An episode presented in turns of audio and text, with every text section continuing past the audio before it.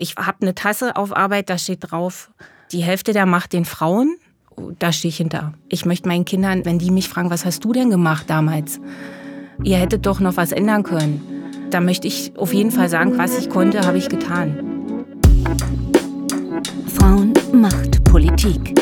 Ein Podcast für Empowerment.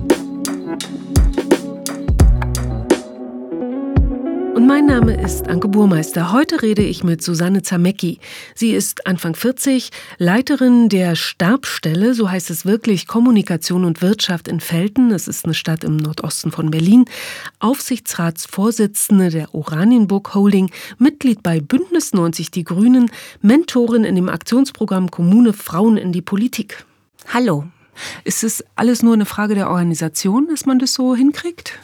Es ist manchmal zu viel aber natürlich funktioniert es auch an vielen Tagen, auch nur weil es weil ich es organisiere, dass es funktioniert, weil ich auch ein gutes Netzwerk habe, weil ich auch einen Mann habe, der mich unterstützt, auch in, in meinem Hobby in der Politik sozusagen. Also ich glaube auch, dass es ganz wichtig ist, dass das in der Familie mitgetragen wird.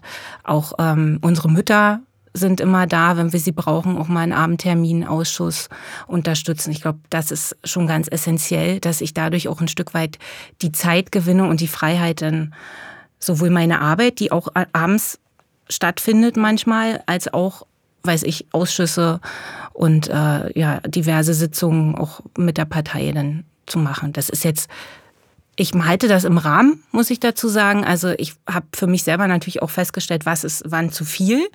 Also ich merke so alles, was bei über zwei, drei Abendtermine in der Woche geht, das bekommt mir nicht und bekommt auch meiner Familie nicht. Und da geht dann einfach zu viel verloren. Ja, also einfach auch sei es nur, dass auch wichtige Dinge bei den Kindern liegen bleiben. Man muss einfach auch da sein, in, wenn die in der Schule sind auch wenn sie einen nicht immer sehen wollen. Aber äh, es ist doch gut, wenn man da ist. du hast gesagt, Politik ist dein Hobby. Ja. Hobby ist, äh, sagt man einfach so dahin, zeigt aber auch, das ist eine Leidenschaft von dir. Ja. Wie, wie bist du dahin gekommen? Dahin gekommen bin ich, weil ich ein Buch gelesen habe. Das Buch von Wolfgang Gründinger, das nennt sich äh, alte Säcke-Republik. Der Titel mag im ersten Moment ein bisschen abschrecken, ja, sage ich mal. Das wirkt wie so ein Klischee irgendwie. Aber das ist wirklich gut geschrieben und ich habe zugeklappt und habe mich bei den Grünen angemeldet. Warum bei den Grünen? Weil ich mein, ja, weil, weil ich das absolut teile. Ähm, was, wofür die Grünen stehen, ähm, was, wofür die Frauen politisch stehen, ähm, wofür die stehen, was das Thema Klimaschutz betrifft. Und ich glaube, die Grünen sind die einzigen die zumindest mir vermittelt haben, wie auch eine Zukunft aussehen kann. Weil mir ist klar, glaube, also mir ist klar, dass es so, wie es lief und auch noch läuft, teilweise nicht weitergehen kann. Also der Klimaschutz, Klimawandel sind ein großes Thema für dich. Wir haben ja schon gesagt, du bist Fahrradfahrerin. Mhm. jederzeit und fährst auch lange Strecken dafür. Wir haben uns schon über Radwege hier in der Region unterhalten, ähm, die die Grünen, also diese, diese Klimathema ist das eine. Das andere ist aber auch die Frauenquote. Die ja. Grünen haben eine Frauenquote. War das auch ein ausschlaggebend für deine Entscheidung? Im ersten Moment nicht. Ich glaube, das hat mich eher unbewusst beeinflusst.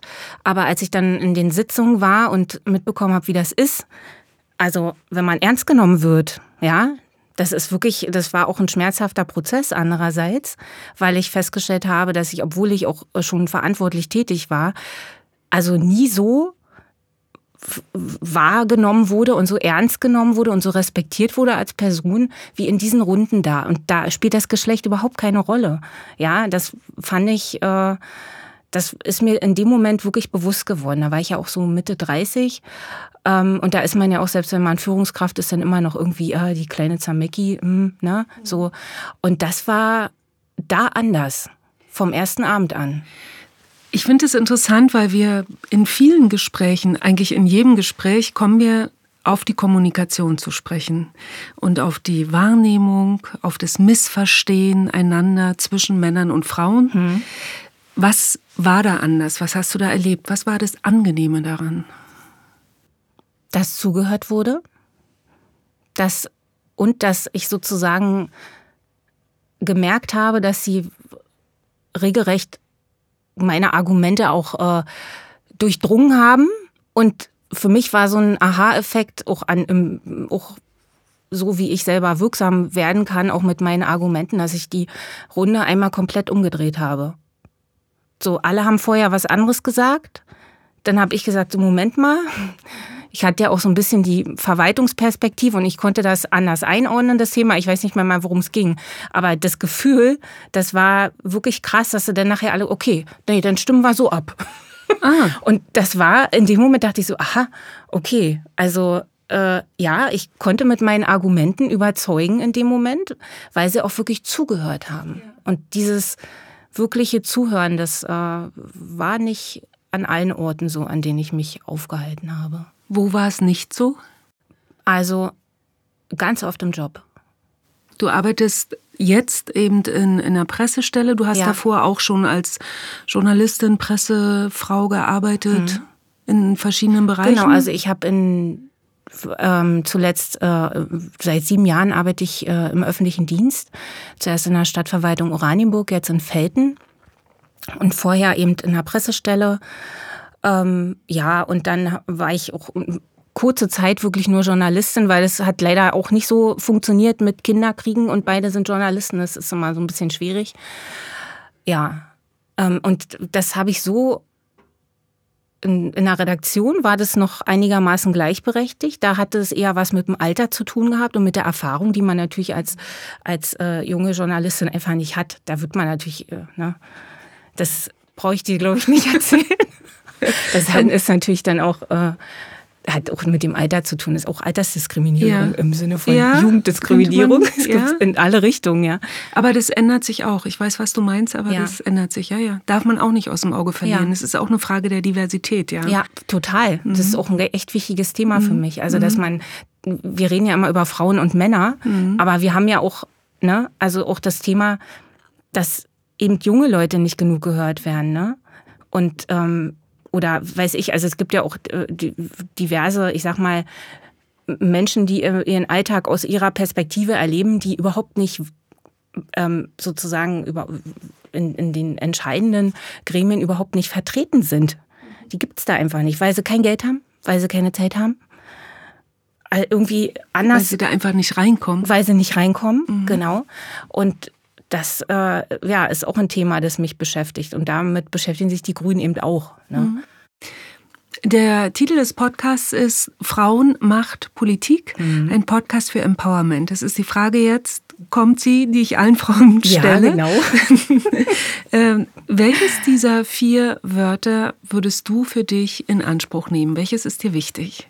Wichtig ist mir das Thema Macht im Sinne von Mitmachen und im Sinne von Teilhabe an der Macht. Also ich habe eine Tasse auf Arbeit, da steht drauf, die Hälfte der Macht den Frauen. Und ich finde auch, das ist ein Ziel, das wir, ja, also, dass wir verfolgen können, da wo ich, da stehe ich hinter. Mhm. Wie, wie kommt man da hin? Ist es über eine Quote am besten ja. zu regeln? Nur. Aktuell, ja, muss ich so sagen ähm, weil wir sehen ja, mit freiwilligen Verpflichtungen tut sich nichts. Und ähm, es ist, muss man einfach mal sagen, für alle Geschlechter aktuell super unattraktiv, irgendwie in eine Lokalpolitik zu gehen. Wenn man jetzt so von außen rauf guckt in dem Moment. Aber ähm, ich glaube, in dem Moment, wo man diese erlebt, wie man wirklich vor Ort was bewegen kann und ähm, manchmal startet es ja wirklich mit einem, mit einem Thema, für das man brennt und dann ne, lernt man so sozusagen so langsam die, die Abläufe kennen und dann merkt man, ah, hier kann ich ja noch an der Stellschraube drehen, da kann ich noch vielleicht was ändern und ähm, dann fängt es auch an, wirklich Spaß zu machen, ja. Das ist schon so. Aber so, wenn man, ich glaube, wenn man von außen aus, äh, raufguckt, ist es doch sehr äh, abschreckend erstmal, ne? Weil man sich ja auch ein Stück weit in die Öffentlichkeit begibt. Mhm ähm, weil man dadurch auch ein Stück weit verletzlich wird. Und das muss man, äh, weil man natürlich, dann kostet es natürlich auch enorm viel Zeit. Ja. Ähm, und trotzdem sage ich, es lohnt sich, wenn Kannst, man für was brennt. Mhm. Kannst du ein Beispiel bringen, wo du so einen Moment hattest, du hast es äh, aus dieser Einsitzung beschrieben, mhm. wo du was umdrehen konntest, wo du gehört wurdest. Ja. Kannst du ein ganz praktisches Beispiel bringen, wo du das erlebt hast, dass sich das lohnt? Ja, das Thema äh, Bahnhofsplatz. Das hat ja. ja bestimmt jeder Oranienburger, der äh, den Bahnhofsplatz sieht, kriegt erstmal einen Schreck, weil der ist ja tot. Sieht ja jedenfalls aus, ne? Und ähm, ja, Begründung ist der Denkmalschutz. Und ne, da ist auch ganz viel äh, äh, Infrastruktur im Boden und es ist super schwierig, da irgendwas anzupflanzen. Aber man hat es einfach nicht mitgedacht, man hat es einfach verpasst und die Planungen liefen so lange, dass man jetzt, wo man merkt, oh, wir müssten eigentlich ganz anders daran gehen. Andere reißen jetzt auf und begrünen und sorgen für Versickerungsflächen und, ne, und äh, Schatten vor allem. Das hat man einfach verpasst. Und wir hatten im vergangenen Sommer einen Antrag ähm, zum Thema Bahnhofsbegrünung, dass es nochmal geprüft wird, dass äh, Verschattung äh, geprüft wird und ähm, dass das Thema einfach nochmal angegangen wird, weil man kann jetzt nicht sagen, oh, ist jetzt doof gelaufen, aber ist jetzt vorbei. Wir müssen ja jeden Tag mit diesem Bahnhofsplatz leben und damit wollten wir uns nicht zufrieden geben.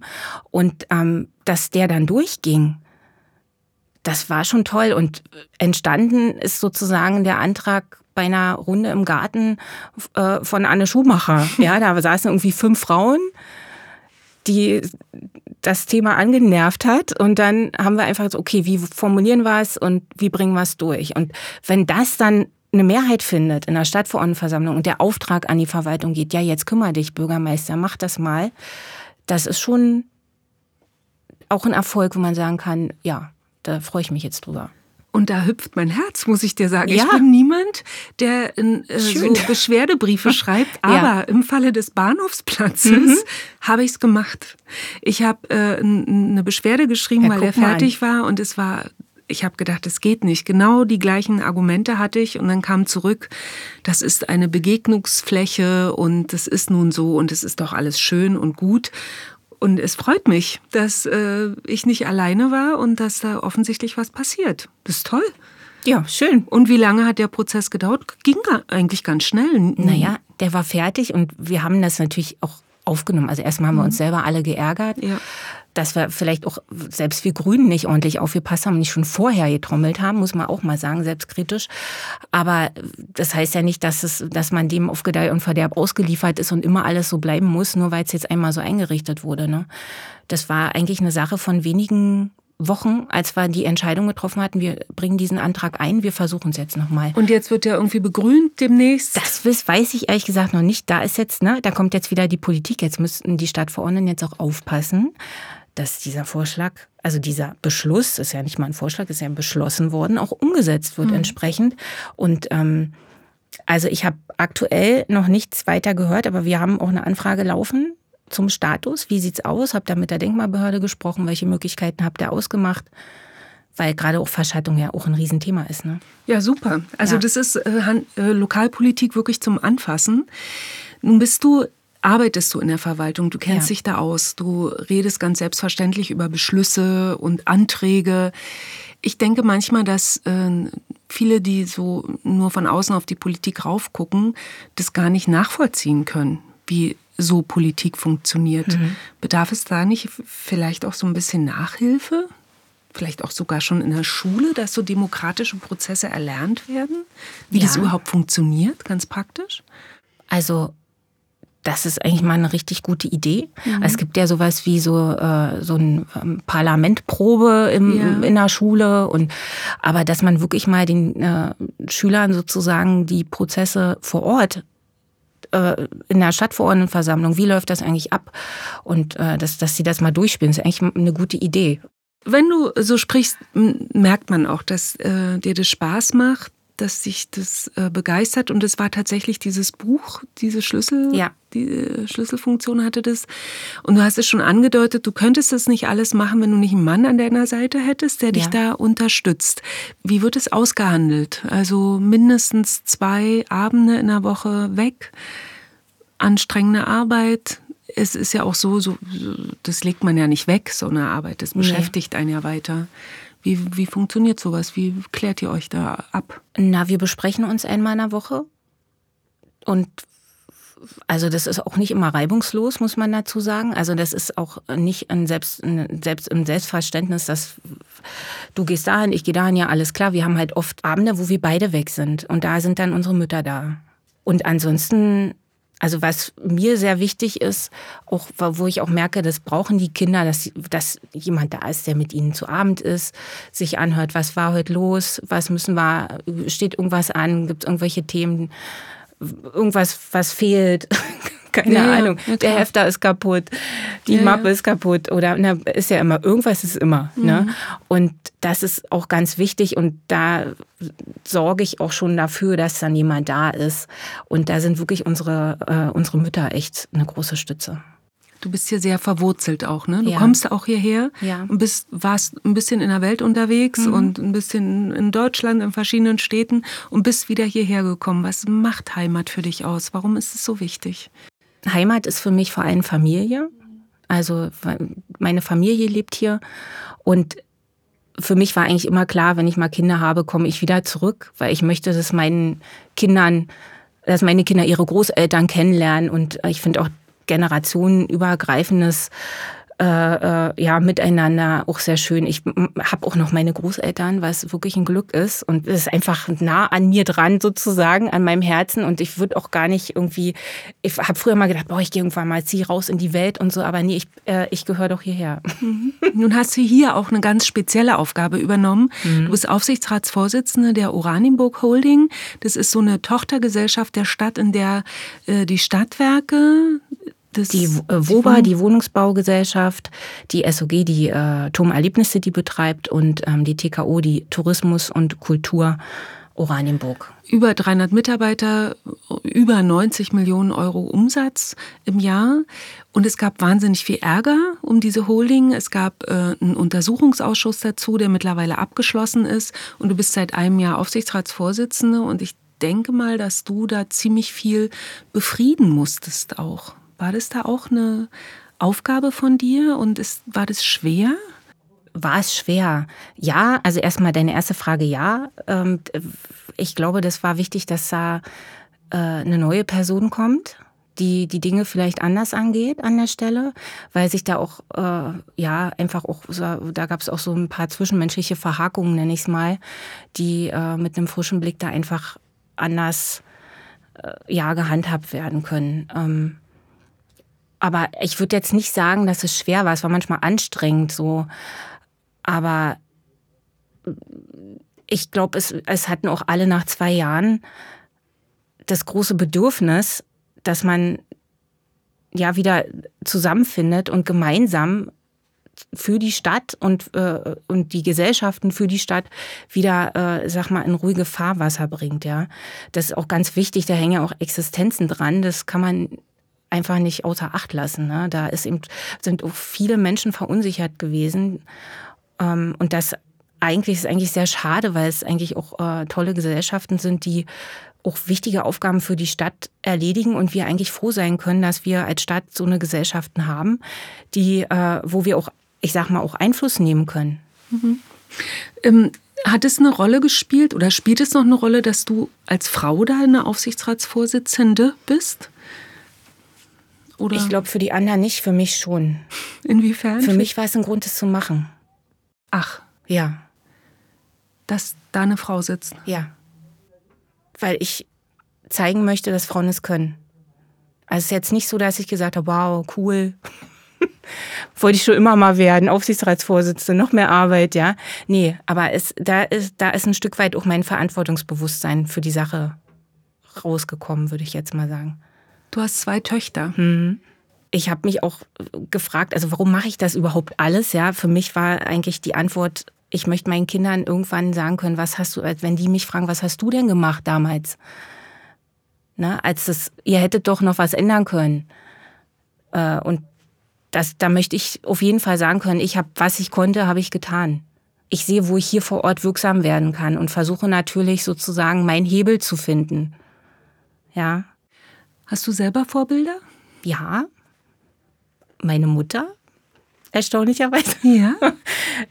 Also, die, äh, ich würde jetzt nicht sagen, dass ich mein alles komplett unkritisch übernehmen würde, was meine Mama tut, auf keinen Fall. Aber also ich ähm, habe wirklich von ihr eine Menge mitgenommen. Die, ich sage mal, die ist äh, äh, Ingenieurin, die hat immer gearbeitet, die ähm, ja, ist auch äh, äh selbstverständlich selbstständig, sage ich jetzt mal. Das zum einen, ähm, das ist, glaube ich, auf einer unbewussten Schiene gelaufen und dann hat sie mir aber irgendwann auch mal gesagt, du Susi, die kochen alle nur mit Wasser. Und das ist unglaublich heilsam. Du bist, aus, du bist im Osten groß geworden? Ja. Ähm, tut es, ist es auch entscheidend, dass ähm, man dort diese Berufstätigkeit der Mütter einfach miterlebt hat, ja. so groß geworden ist? Das auf hat dich immer Fall. noch geprägt. Der, also die Berufstätigkeit auf jeden Fall.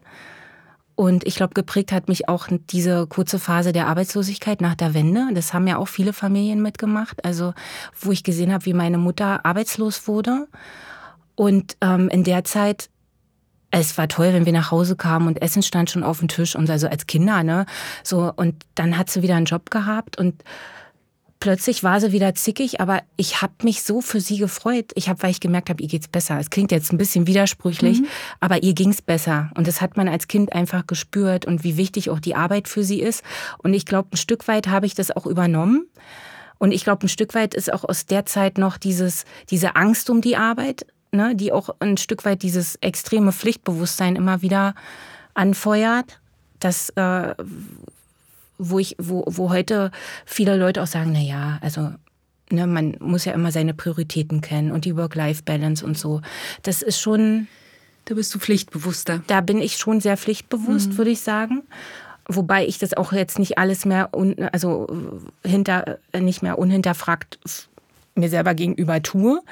Also ich check auch schon immer meine Prioritäten ab, weil ich auch im Laufe meiner Arbeitszeit gelernt habe, dass vor allem die Selbstfürsorge wichtig ist. Du bist jetzt schon eine Weile in diesem in der Verwaltung, in, in der Politik und hast an so einem Mentorenprogramm teilgenommen. Du hast, warst selber Mentorin. Was würdest du Frauen raten, wenn die diesen Weg einschlagen wollen? Such dir jemanden, der schon weiß, wie es geht. Ja, also mir haben auch andere Leute geholfen, muss ich dazu sagen, dahin zu kommen, sozusagen, auch diese Erkenntnisgewinne zu haben. Und leg den Perfektionismus ab. Also man kann nicht immer 100 Prozent perfekt vorbereitet in eine Sitzung kommen, wenn man 40 Stunden arbeitet in der Woche und Kinder hat. Ja, aber es ist trotzdem wichtig, dass man da ist, weil sonst geht wird diese Perspektive gar nicht gehört. Diese Lebenswirklichkeit findet dann in diesem Ausschuss nicht statt. Ja, und ähm, man braucht auch nicht denken, dass alle Männer perfekt vorbereitet sind. Ja, also ich, ich finde, man kann da ein Stück weit Druck rausnehmen und Dasein ist wichtig. Du wirkst sehr entschlossen, ähm, verbunden hier in der Region. Wir würden uns in zehn Jahren wieder treffen. Hast du eine Vorstellung, wo du dann bist oder denkst du gar nicht so weit? Oh, ich mag so wirken, aber ich denke nicht so weit.